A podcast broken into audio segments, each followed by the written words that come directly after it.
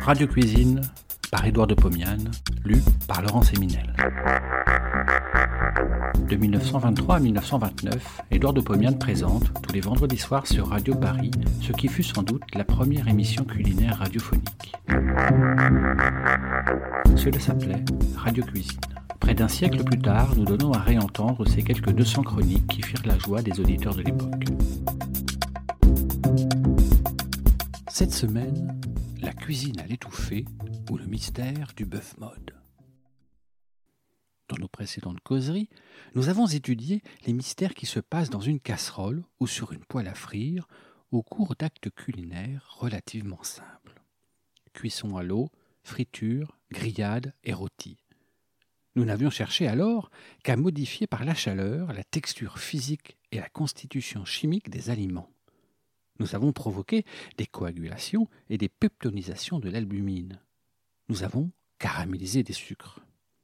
Ces procédés sont ceux d'une cuisine primitive dans laquelle le génie créateur humain n'intervient que bien peu.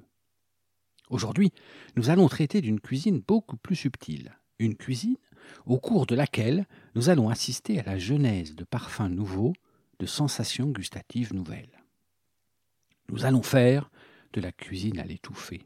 Or, vous savez que cette cuisine, longuement mijotée, est le summum de l'art culinaire.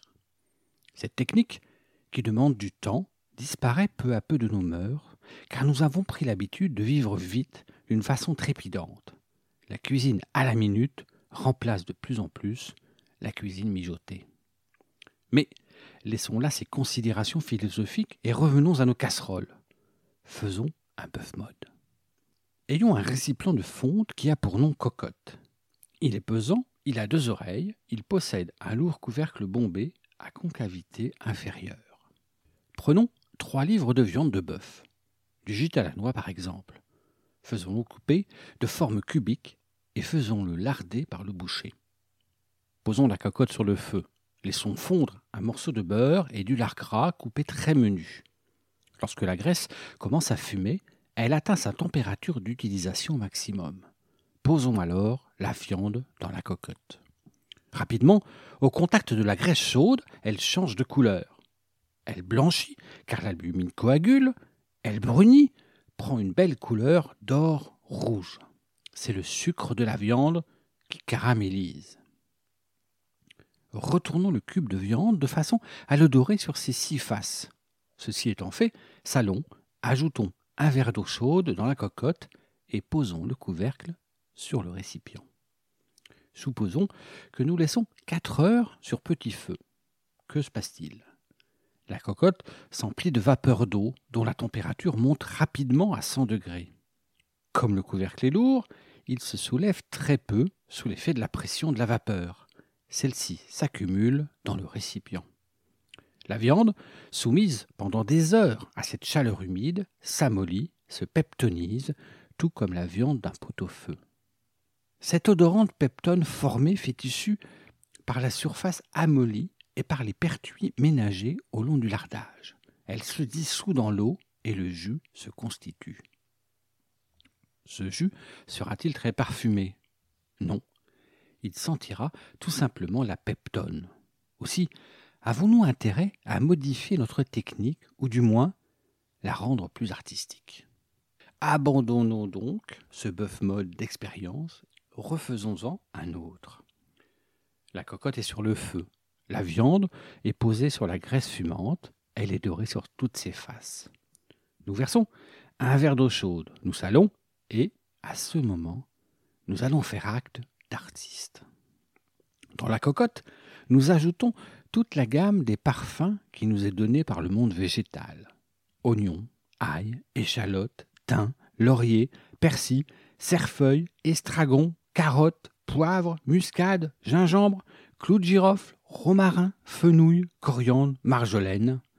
Faisons mieux, remplaçons l'eau par du vin de Bourgogne, et à la fin de la cuisson, nous parfumerons même par l'addition d'un verre d'armagnac.